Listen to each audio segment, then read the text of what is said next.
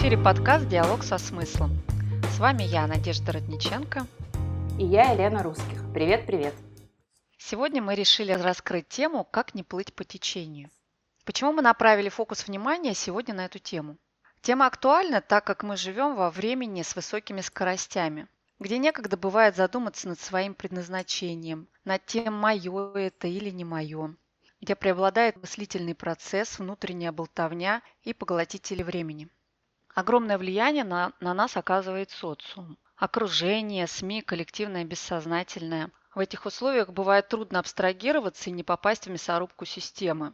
Если не быть в моменте, то есть не осознавать, что с тобой происходит, какие эмоции ты проживаешь, что стало причиной этих эмоций, то значит ты выключен, живешь не приходя в сознание. Другими словами, плывешь по течению.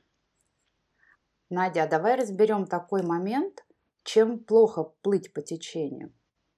Плыть по течению – это некая инертность. С одной стороны, это своего рода энергосбережение. Но с другой стороны, я бы это обозначила как энергозастой, статика. А это противоречит принципам Вселенной, где все динамично, ничего не стоит на месте. Еще у меня ассоциация приходит с болотом. Болото засасывает, болото отнимает энергию, желание и провоцирует на сценарий проживания в виде овоща. Лена, а у тебя какое мнение на эту тему? Надя, я согласна с тобой, что плыть по течению – это напоминает твое нахождение в болоте, потому что опасность того, что ты плывешь по течению, это некий самообман, что у тебя все впереди и еще столько времени на то, чтобы что-то сделать или поменять в своей жизни. Когда человек плывет по течению, он может откладывать очень часто свои дела на завтра, на послезавтра, на растущую луну или еще на что-то.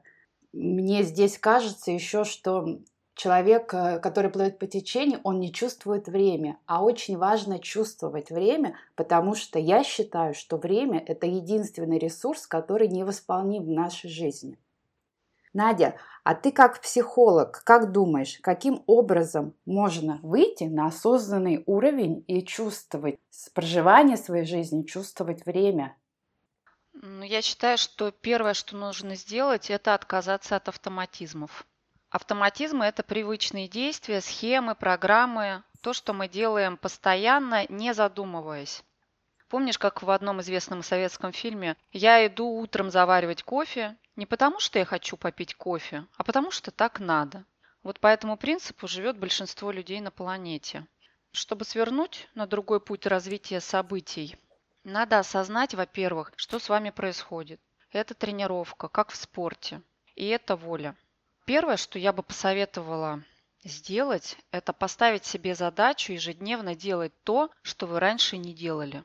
Делать так, как вы раньше не делали. Это, например, что-то не так завтракать, идти на работу не тем путем, по другой стороне дороги. Или вы ездите на автобусе, а вы, например, прошли две остановки и сели на автобус через две остановки.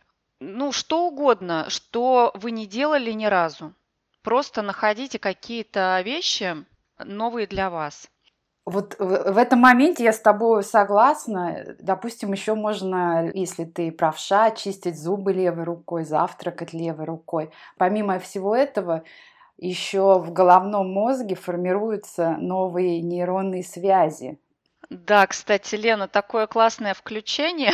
Действительно, есть специальные упражнения. И, кстати, есть упражнения в рамках курса скорочтения по поводу развитие нейронных связей.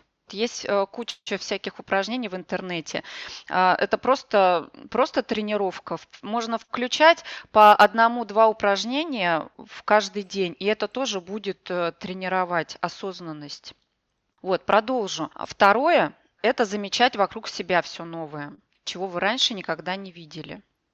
Просто обращать внимание на какие-то мелочи, на то, что происходит вокруг. Этим вы будете уводить фокус с себя на окружающий мир. Будет развиваться наблюдательность. И третье, обращать внимание на свои эмоции. А лучше первое время их записывать вместе с источником, который вызвал эти эмоции. Прямо заведите дневник и пишите. И еще бы я посоветовала дополнительно скачать или распечатать себе шкалу Хокинса про соответствие эмоций уровням вибраций. То есть постараться отслеживать, в какой части вот этой таблицы вы находитесь. Низкие вибрации – это негативные эмоции, это страх, позор, стыд, вина, гордыня и так далее. То, что является деструктивным и ну, которое блокирует процессы творчества, движения и так далее.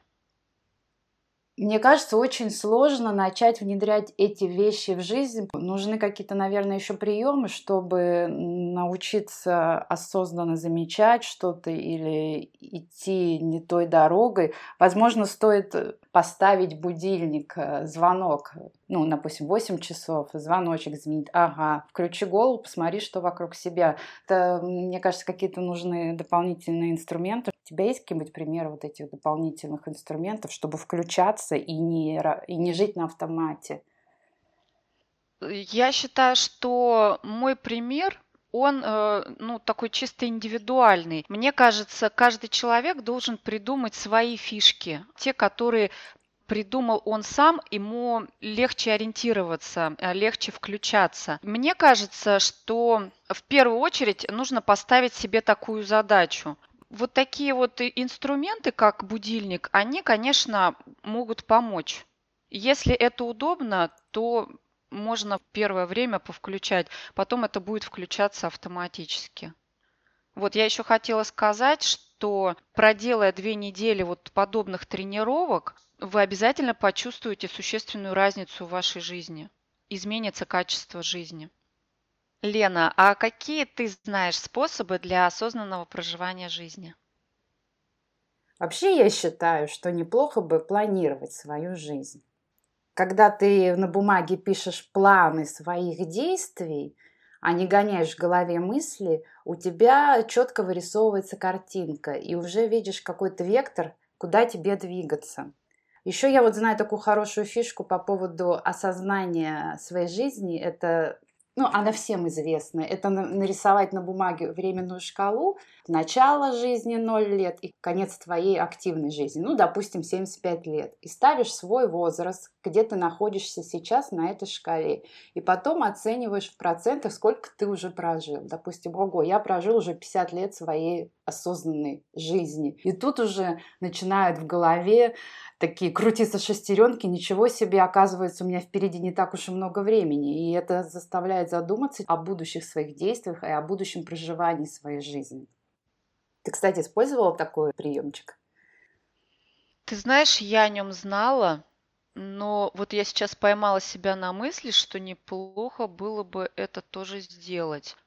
Это на самом деле интересно, и это очень структурирует. Когда ты понимаешь, что у тебя совсем немного времени, и ценишь вот этот ресурс, время, и тогда проживаешь каждую минуту плодотворно, с кайфом, и вот да, начинаешь да. получать удовольствие от процесса. Не циклиться на результате, что там будет, там, не форсировать события, а именно наслаждаться тем, что есть, жить в моменте. А еще я вот хочу отметить такой момент, почему часто человек плывет по течению, потому что, наверное, в его жизни много рутины, и у него просто нет времени остановиться, замедлиться и что-то осмыслить. И еще я для себя открыла такой инструмент. Вот очень часто бывает умственная жвачка, когда ты вгоняешь в голове какие-то мысли, события, которые ты должен сделать. Это можно решить очень просто. Нужно просто сделать brain dump. Это выгрузить все свои мысли на бумагу. И потом их проинспектировать и понять. Вот, допустим, я хочу позвонить Маше. Я беру и звоню Маше, а не, а не думаю две-три недели, ах, когда бы мне ей позвонить. То есть четко ставишь время на те события, которые ты можешь сделать быстро. И когда ты их сделаешь, мысли уйдут, мозг очистится, и будет место, куда, в общем-то, можно грузить другую информацию, которая более полезна и нужна тебе. А те события, на которые ты влиять не можешь, ну, например, сейчас ковид, и ты не можешь поехать в Испанию. Ты просто это откидываешь в долгий ящик, в хотелки, и все, и забываешь об этом. Смысл об этом думать.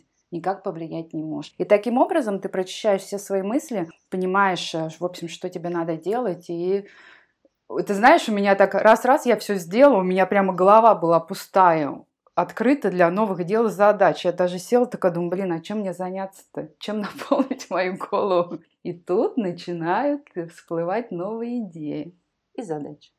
По поводу вот этого метода выгрузить все свои мысли на бумагу, действительно, это как пазлы складывать.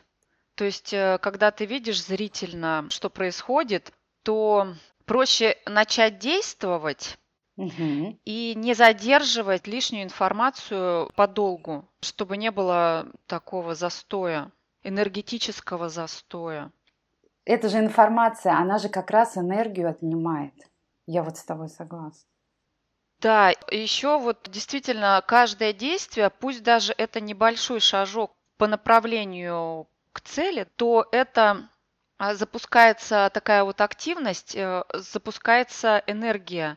Тогда пространство начинает вокруг вращаться, становится интересно. Такой прилив сил, прилив энергии человек испытывает. В общем, это круто, это захватывает. И действительно нужно поскорее расхламлять свое пространство, расхламлять свой мозг и двигаться дальше. Каждому ли человеку стоит делать какие-то новые масштабные действия? Ведь если в его жизни все гладко и хорошо, смысл ему что-то менять? Вот ходит он на работу и уходит, получает большую зарплату, прекрасно, ездит в отпуск, прекрасно. Ну, это как брежневские годы. Застой такой, прекрасный, хороший застой.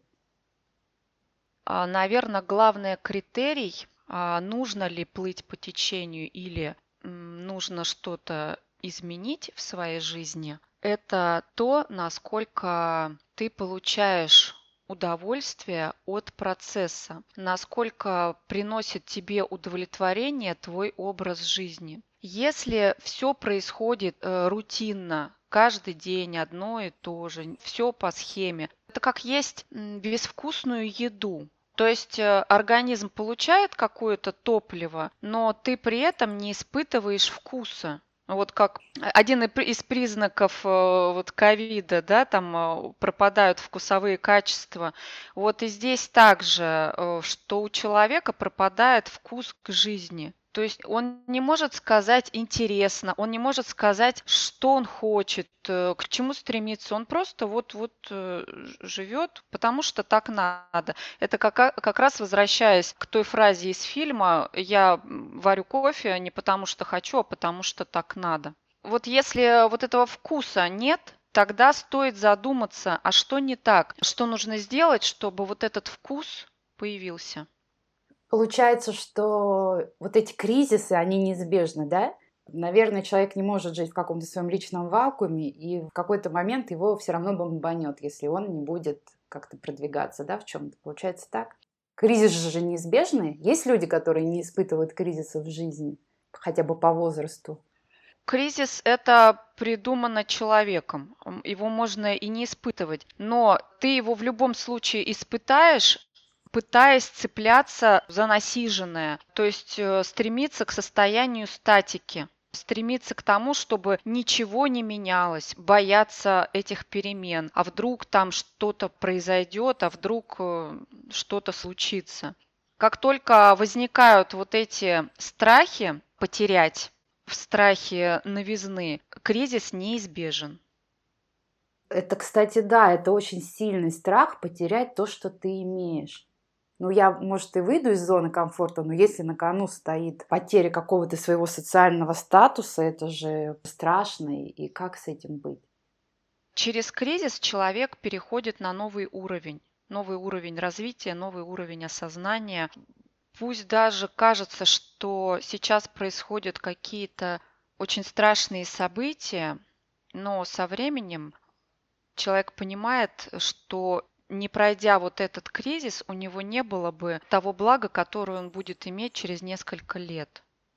Короче говоря, не нужно держаться, не нужно пытаться удержать то, что есть в том состоянии, в котором оно есть. Это как эволюция человека. То есть если родители пытаются удержать ребенка там, в возрасте трех лет, потому что он такой маленький, хорошенький, такой вот зависимый от них, то когда у него наступает подростковый период, он начинает бунтовать, потому что ему уже не три года, и он растет и развивается, и он уже вырос из этих маленьких штанишек, которые ему пытаются надеть. То же самое происходит и с каждым из нас. То есть вот этот кризис происходит, когда мы выросли из этих штанишек, и нам нужно идти дальше, но что-то мешает. Какие-то блоки, какие-то установки.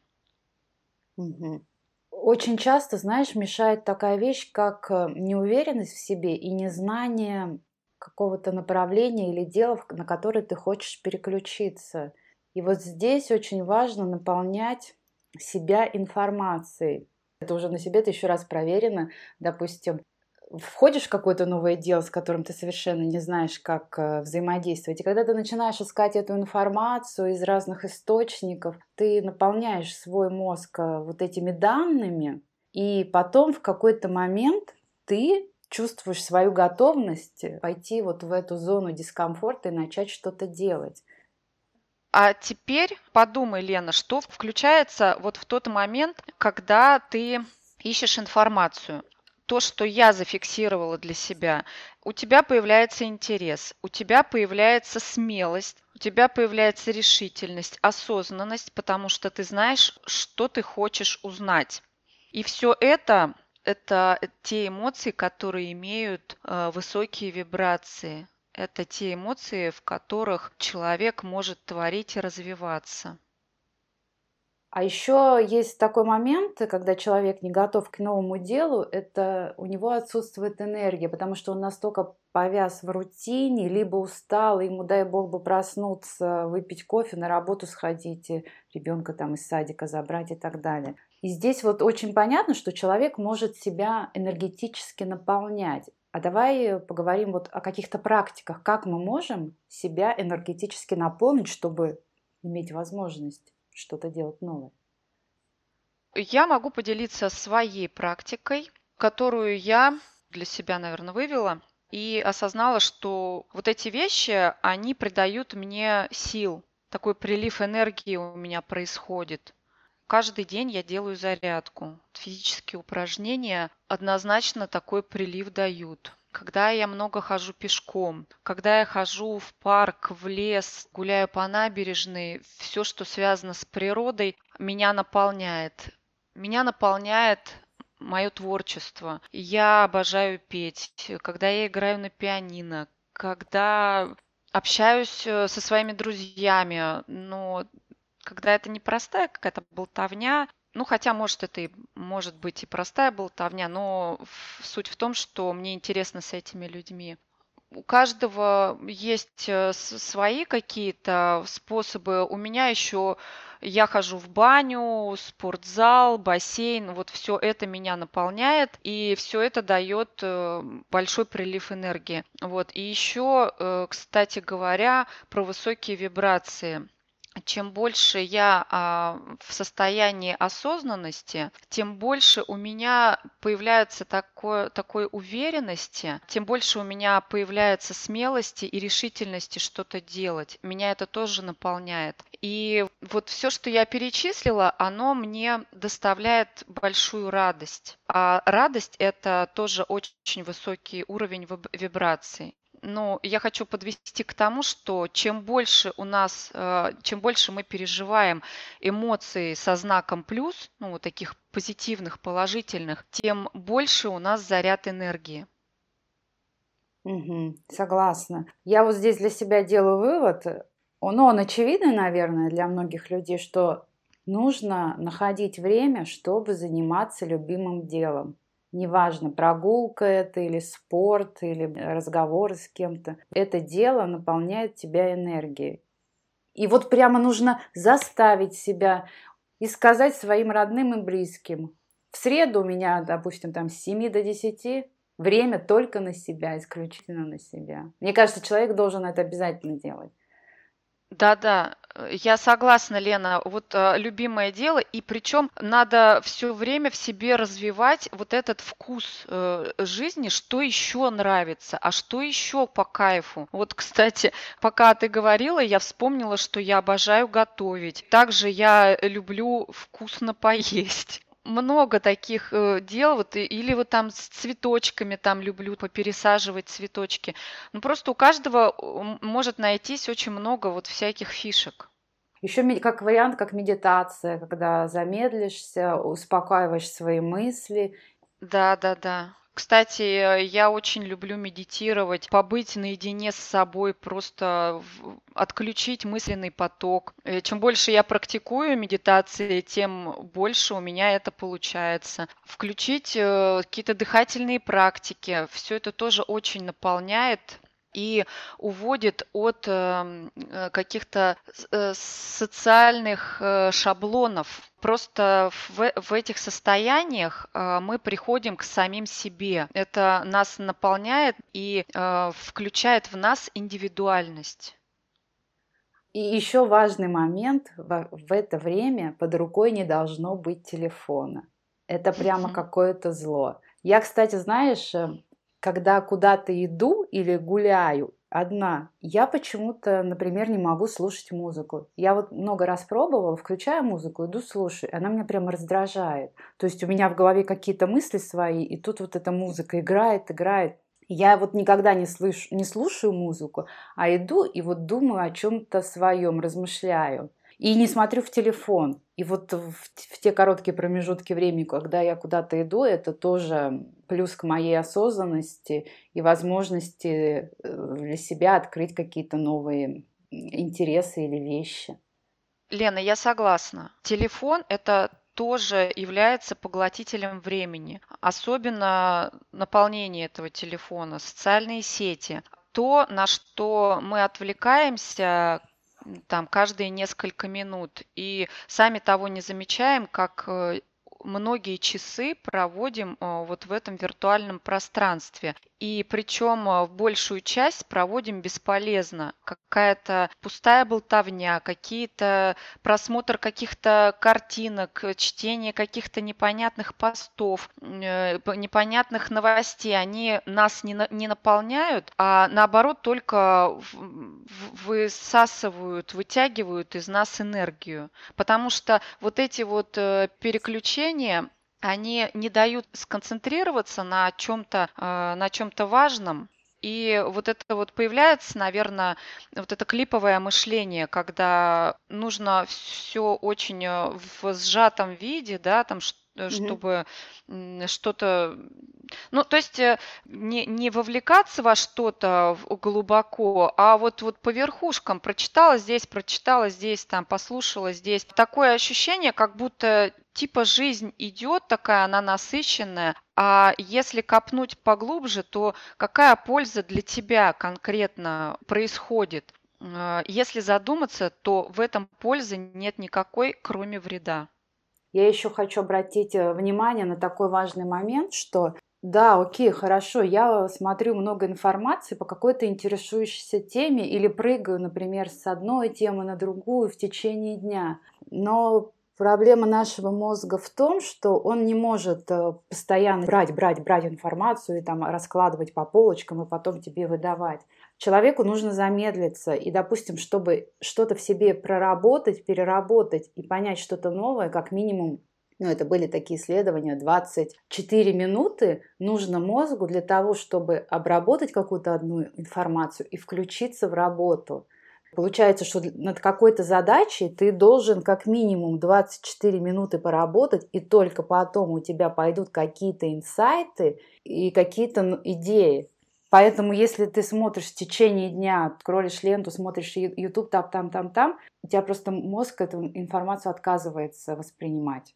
Ну да, это все уводит от осознанной жизни. И здесь как раз человек перестает задумываться, мое это или не мое, нужно мне это или не нужно, или точнее, полезно мне это или не полезно. Вот как только мы начинаем задавать себе э, вот эти вопросы, задаем себе их как можно чаще, тем меньше нас интересуют вот эти поглотители времени, и тем меньше шансов у этих поглотителей времени нас затянуть в свою игру, бесполезную игру. Надя, ну вот при всем при этом, наверное, бросаться в другую крайность тоже неправильно. Допустим, жесткий контроль, жесткое планирование, планирование своей жизни, наверное, тоже может негативно сказываться на человеке. И тут возникает вопрос, ну в каких-то случаях контроль нужно ослабить, возможно, где-то стоит вообще его исключить. Давай на эту тему порассуждаем. В любом случае контроль – это создание напряжения. Когда у нас процесс в удовольствии, то есть когда мы э, что-то наметили и предпринимаем шаги в этом направлении, получаем удовольствие от этого процесса, запускается такой процесс игры. Это легкость, это такая полетность, и это постоянная включенность и осознанность. Это отличается от контроля. Контроль, наверное, в моем представлении, это строгое соответствие намеченному плану. А когда мы находимся в состоянии игры, то мы допускаем разные интерпретации, разные варианты, каким способом можно достигнуть своей цели. И в этом, вот в этом процессе как раз нужно ослабить вот этот контроль, отключить мозги, и вот в данном случае, наверное, плыть по течению будет уместным. Угу. А так можно подумать о том, что мне нравится смотреть картинки в Инстаграме, и я отпускаю контроль над ними. Короче, каким образом вообще перестать скроллить ленту в Инстаграме бездумно? Что нужно включить в своем мозге, чтобы отказаться от этого? Где фокус внимания, там и энергия. Если ты ставишь себе задачу научиться играть на пианино, то, совершая каждый день какие-то тренировки, репетиции, ты с каждым днем приближаешься, ну, к своей цели. Вот этот процесс тебе приносит удовольствие, потому что, во-первых, это твое, ты сама к этому пришла, к тому, что ты хочешь. И, короче говоря, когда ты делаешь фокус внимания на чем-то, у тебя запускается такой активный процесс, ты начинаешь получать удовольствие от этого процесса, ты становишься в процессе игры, тебе интересно, у тебя азарт появляется, и тебе не приходит в голову листать ленту, потому что у тебя фокус внимания на другом. И вот смотри, фокус внимания как раз у тебя на том, что твое. А лента – это не твое, это вот эти как раз вот бегания по верхушкам. Это да. И еще, мне кажется, нужно просто взять жесткой рукой и удалить вот этот весь ненужный шлак, который тебе не интересен, который ты просто так смотришь. Оставить только те подписки, которые реально идут в унисон с твоими целями, задачами, либо твоими интересами. Да, согласна. Да, да. К тому, что я сказала, что очень важно получать удовольствие от процесса и не думать о результате. Еще также очень важно не форсировать события, отключить у себя контролера и позволить течь событиям естественным образом. И таким образом мы доверяем Вселенной, доверяем миру, и с нами происходят самые, самые лучшие события для нас. Смотри, а... Ведь не думать никогда о результате, может быть, это не совсем правильно. В каких-то вещах имеет смысл думать о результате? Смотри, о результате мы думаем в плане того, что мы задаем себе цель «хочу то-то». Но когда мы слишком много об этом думаем и начинаем форсировать события, начинаем задавать очень много вопросов, а когда же это случится, пытаться ускорить события, то появляется такой избыточный потенциал, появляется напряжение. Как только появилось напряжение, все пошло не так. Тогда энергия, она начинает блокироваться. То есть, когда мы наслаждаемся процессом, то есть там задали себе какую-то цель, свое какое-то желание, и идем в этом направлении, и мы просто наслаждаемся вот этим процессом, и мы думаем о процессе. Мы думаем, как бы сделать там следующий очередной шажочек, который нас приблизит к этой цели, но при этом мы испытываем удовольствие от того, что мы делаем.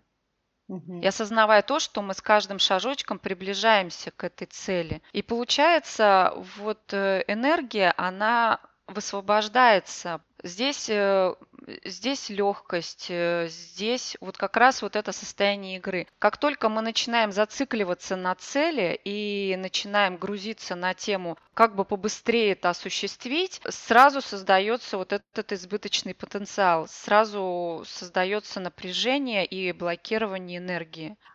А не будет ли такое, что в результате того, что мы не нацелены на результат, у человека может возникнуть затухание, потеря интереса, снижение интереса к какому-то делу?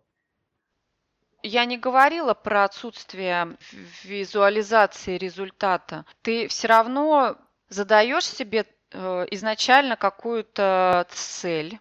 Угу. То есть вот этим своим желанием, то есть я желаю, чтобы у меня было то-то, или я желаю быть тем-то.